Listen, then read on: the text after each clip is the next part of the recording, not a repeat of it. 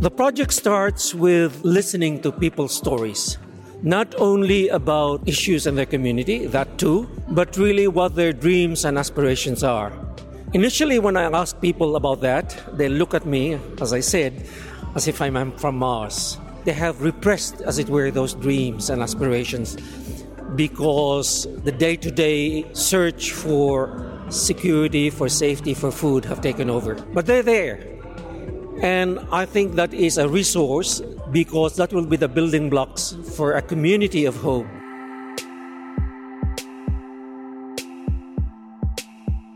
Welcome to episode 148 of Be the Drop, a weekly interview podcast sharing stories from people who inspire and motivate others to help you learn how to tell your story. I'm Amelia Veal, Director at Narrative Marketing and firm believer in the superpower of storytelling. June is a significant time for business. Preparing for end of financial year may seem tedious and difficult. However, this pales in comparison to the challenges faced by our homeless population on cold and wet winter nights.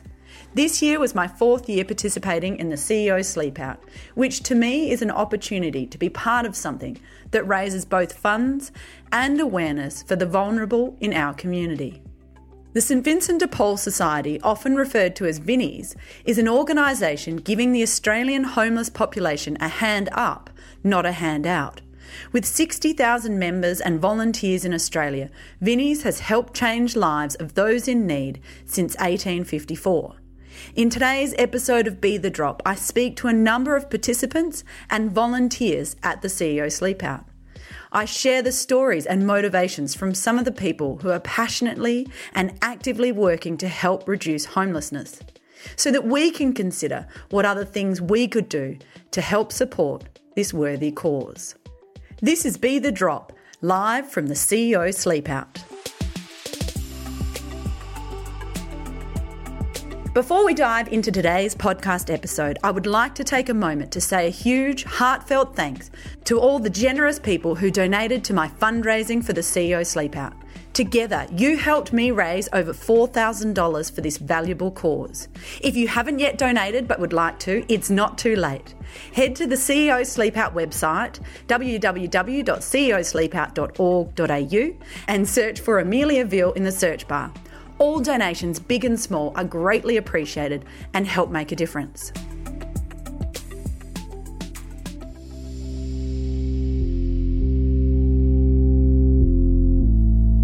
Participating in the CEO sleepout in the cold conditions and sleeping on a thin piece of cardboard is a very tangible reminder of how truly fortunate I am. It's also a great opportunity to talk to many other inspirational people who are passionate about helping others and making a difference in the lives of people in need. It's a humbling experience. One of those people is Mario Trinidad, who volunteers with Vinnies and is doing incredible work for some of the most poverty stricken people in the country. I'm Mario Trinidad, the leader of what's called the Community Capacity Building Team. We work uh, specifically in Elizabeth South. And you just gave us a presentation which was very much focused about establishing hope and dreams and aspirations for people. Can you tell us a little bit about the project and why that's so important? The project starts with listening to people's stories not only about issues in their community, that too, but really what their dreams and aspirations are. Initially, when I ask people about that, they look at me, as I said, as if I'm from Mars. They have repressed, as it were, those dreams and aspirations because the day to day search for security, for safety, for food have taken over. But they're there. And I think that is a resource because that will be the building blocks for a community of hope. Which is wonderful. And so this is obviously focused around Elizabeth South, yes. which has got high instances of poverty and has been for generations. Can you tell us about the impacts of that? Elizabeth South is, according to the uh, ABS census, the most socioeconomically disadvantaged metropolitan suburb, next only to the APY lands. And that has generated all other issues domestic violence, uh, drug addiction, and that's what we want to work on. It is important that the people themselves of Elizabeth South come up with their own understanding of their own situation and come up with their own solutions. And my task is to facilitate the rediscovery of their own dreams so that they can take the initiative to build a community of hope, a secure community, a safe community, a healthy community. All that currently is still in embryo, if you like sooner or later there will be a conflagration of hope. I love it. And what a wonderful program. And I like that, you know, you're really going and empowering the people, asking them the questions, asking them to take control because they're in this poverty cycle, which is disempowering. Right. Because what happens often with people in poverty, others who are not in poverty decide what solutions there would be to their poverty. And then when the programs fail, then they get blamed, and the more they're caught up in that quicksand of hopelessness. But that's really, uh, I think, the challenge for organizations like St. Vincent de Paul that uh, want to be of assistance to these people. The first assistance we can offer is to listen to their stories, because in their stories are the gems of a solution. Thank you so much, Mario. You're welcome. Am often curious about what drives people to give so generously of their time. Why are they so passionate about volunteering for Vinnies? I'm also curious about what's involved in this volunteering and what is it like to be an open ear to people who need it.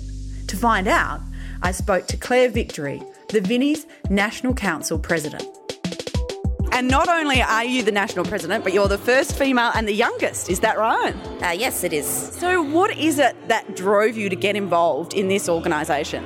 Well, I got involved when I was a kid, and I've got my mum to thank. She actually wanted uh, some of us kids to, I guess, stay involved with our, our parish when we were leaving our parish primary school and going off to different schools. So she wanted to keep us connected. So it's partly social, it was partly about fundraising for the local Vinnies group, um, and also going out and, and, being of service ourselves. So helping in the shop and visiting elderly people in their homes. So Vinnies was there before my, my job was. It's just part of my life and who I am now. I, have always liked helping people, and the reason I, I went into law and, and became a lawyer was ultimately to, to help people in one way or another, and that guides most of the things that I that I do. It's my vocation. It's a driving force in my life, and I like sort of supporting other people to, to do that as well. So I guess that's why I'm, I'm still involved and why I keep finding ways to um, to try and be of service within this particular organisation that I've come to you know love and, and feel is like a home to me. So. And what is it that you think is so important and valuable about Vinnies? Um, I think it's really we do what we do um, in a non judgmental way Uh, and that we believe that personal companionship is really important. That it's not just about handing out material aid and, and you know ticking boxes and you know saying okay you can come back in three months and we'll give you another food box or something like that. It's really about forming that personal connection with people and being someone that those people are talking to who's not chasing them up for you know money or debts or you know telling them that they need to go to more you know job appointments and all those sorts of things. You know, we're someone who can sit with people listen to them, share the, the sorrow that, that might be in their hearts or, or, share share with them the hard times that they're going through, listen and just really sort of be that, that friendly face and that sort of companion uh, uh, to them. And I, I, think that's that's a, a, fairly unique thing about what we do and that we go out to people's homes as well to do that or meet them where they are. And, and using our experiences and what we learn about people's situations and what they're going through and why to help bring about positive change in the community through, you know, through greater structural change and, and that sort of thing. So that advocacy is really important as well. Yeah, so and we've heard a lot tonight about raising awareness and helping understand to increase compassion that it's not a choice to be homeless, yeah. um, that, you know, circumstances collide and situations happen. In conclusion, though, so maybe if you can just talk about why it's so important to also just raise awareness of the human side. Well, it's important for a couple of reasons. People won't want to help if they truly believe, for example, that people are experiencing poverty or homelessness because it's their fault or because they've done something wrong or they're somehow morally deserving of, of that. The other reason it's important is that we ultimately want to make bigger change, like, but ideally we'd like them not to be in poverty at all. And it's possible to make those changes, but that requires changes in government policy and that requires changes in people's minds and hearts so they understand the reason that people are living on the streets, for example, is because they cannot afford to live, they cannot afford housing. So what do we need to do about that? Well, we need to understand that things like, for example, the rate of income income support is woefully inadequate. We know that it's only about half of what you need to get by. We need people to understand the causes and the reality of poverty and homelessness so that they are compelled to help in whatever way through the way that they vote, through their advocacy in the community, through their advocacy to politicians, and through that day to day things they can do by donating goods, donating money, donating their time to help. The community at the CEO Sleepout have incredibly warm hearts. Two people that stood out to me at this year's event were young entrepreneurs James and Cameron. Through their startup, Cardigans Humanity, they are on a mission to share their compassionate consumer choices with others. So tell me, explain, what is Cardigans? Is it Cardies Against Humanity? Well, say that again. It's a spoof on the game Cards Against Humanity. We wanted to make an apparel line of cardigans because cardigans aren't getting the recognition they deserve currently. They're an undervalued market. I love a cardi. Obviously, I just auctioned one. Why did you decide to get involved in the CEO Sleepout? My dad was actually like searching the internet and saw it, and we thought of it as a moment that we could walk the talk, you know, show that we're willing to be able to give now rather than asking a lot of other people to give. We should be able to give too. So obviously you've got a spirit where you want to donate and support. Where's that come from? Why is that important? Because we feel like everyone deserves to be treated equal, and in this world, in this current day, it just doesn't happen. I think it runs in our bloodline as well. Our granddad is a bit of our, we're calling him our moral compass. So he's keeping us in check, and he's always been a driving force behind the charitable aspect of it. Yeah, that's great. So you know, it's re- there's a lot of family elements going on there. Yeah, hundred percent. Yeah, it definitely is. Yeah. And so we're both cousins too. So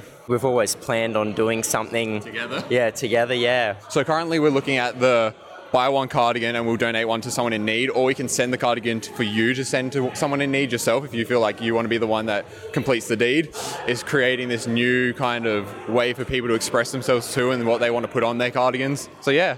Fantastic. And what are you expecting from tonight? So obviously you've just heard about it. What are you thinking is going to happen? Yeah, honestly, I didn't expect half of what's happened tonight. We've had a thousand and one conversations. Everyone's asking about them. Obviously, we're wearing them tonight. And it's just the experience. There's so many people that have experience in other businesses and fields that we can draw from and learn. And if they're willing to give us just that little bit of information, that's a big bonus for us. Thanks, guys. Look forward to talking to you more soon. Yeah. As it started to get late, I wasn't the only one feeling the winter night chill. Fellow marketer Jason Neve was in for a particularly cold night, but he was hoping to stay warmed by the purpose and impact of his involvement. Okay, Jason, so you're obviously super prepped for tonight. Uh, you went to get your sleeping bag, and um, I, did it shrink? No, well, uh, I came home from a work trip to Sydney and got in late last night, got up this morning to uh, get ready for the sleep out, and my sleeping bag had been taken on school camp by one of my thieving children, and uh, the only one left in the house was this uh, one that once upon a time belonged to one of my six year olds. so I think it's called a leg warmer, not a sleeping bag. And I have photographic evidence. So when we share this episode, I'm going to share the photos so that so listeners can really appreciate the fact that it's probably about half your length. So this is your first CEO sleep out, and how are you going to solve this? Well, I'm begging pity uh, that I'll be accepted into another sleeping bag. so things could get cozy here. Oh, yeah, spooning everywhere for sure. so tell me why you decided to get involved with the CEO sleep out. Uh, I was asked by Tim Seymour Smith, who's got Cafe Outside the Square, and they do some awesome work for both Vinnie's and uh, the homeless and disadvantaged people in general. So um, he said, "Come and join the team, raise some money." I said, "Sure." And so, other than being cold, what you know, what are you expecting tonight? Pain, cold, pretty first world problems done in the world when compared yeah. to having to do it every night, right? So. Yeah, that's right. So then tell me, you know. somebody would probably give their left leg for a sleeping bag like this, uh, even if that's all they could fit into it. Well, it has got a dinosaur on it. So tell me then, what have you learned? What sort of positives are coming out? Uh, just empathy and understanding that it's it's not a choice that people make, of course, and living it one night like we're doing tonight, it's kind of glib, but we're doing it to raise money. If this does one small thing, then hopefully that's great, but I can you know, go and tell the kids about it as well and get them along next year. Fantastic.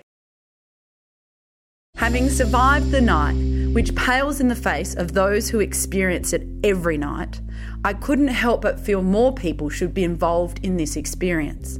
I decided to speak to a sleep out veteran, Angelique Boileau, and uncover the reasons she returns to the CEO sleep out each year. And we've just survived another CEO sleep out. How are you feeling this morning? Defrosting. and this you have done every year since they've had the CEO sleep out in Adelaide. Is that right? No, I think I missed out the first one. Okay. I think next year will be the tenth year for for the CEO, and it will be my ninth. This is obviously something you feel passionate about supporting. Why is that? I guess it's because I feel so fortunate and I feel so blessed. I just want to be able to give back some of that blessing to those that are less fortunate. Yeah, fantastic. And, you know, what is it about Vinnie's and this event that you think is a really valuable one? I think it's a valuable one because it's a problem that just never goes away. The saddest part, I think, about this whole thing, and I said this to David last year, I said, you know, I'm so happy that the, the donations seem to be going up, but the problem's becoming bigger every year, and that saddens me. We've got to start looking at trying to alleviate the actual cause. And David put a challenge out last night to try and encourage us to get more CEOs to participate. Yes. Um, you know, can you just give us a bit of a, a take on that? Oh, I'm, I'm more than happy to do that because when I look at it, yes, wonderful group of people here tonight, but we had actually only 67. That's a little sad the participation rate. So I would definitely go out and encourage it and simply put it to them. It's like sales. You can't give up. You've got to keep on asking. Fantastic. Thank you so much. You're welcome. Each year, the CEO Sleepout raises increasing amount of funds. However, sadly, every year the number of people impacted by homelessness is also rising. The Sleepout is one way we can work to tackle this, but it would be great to see more people get involved and through working together take a serious look at how we can turn the tide on the rising number of homeless people. I hope this episode has been eye opening and can encourage others to participate in the future. After all, a waterfall begins with one drop, and look what comes from that.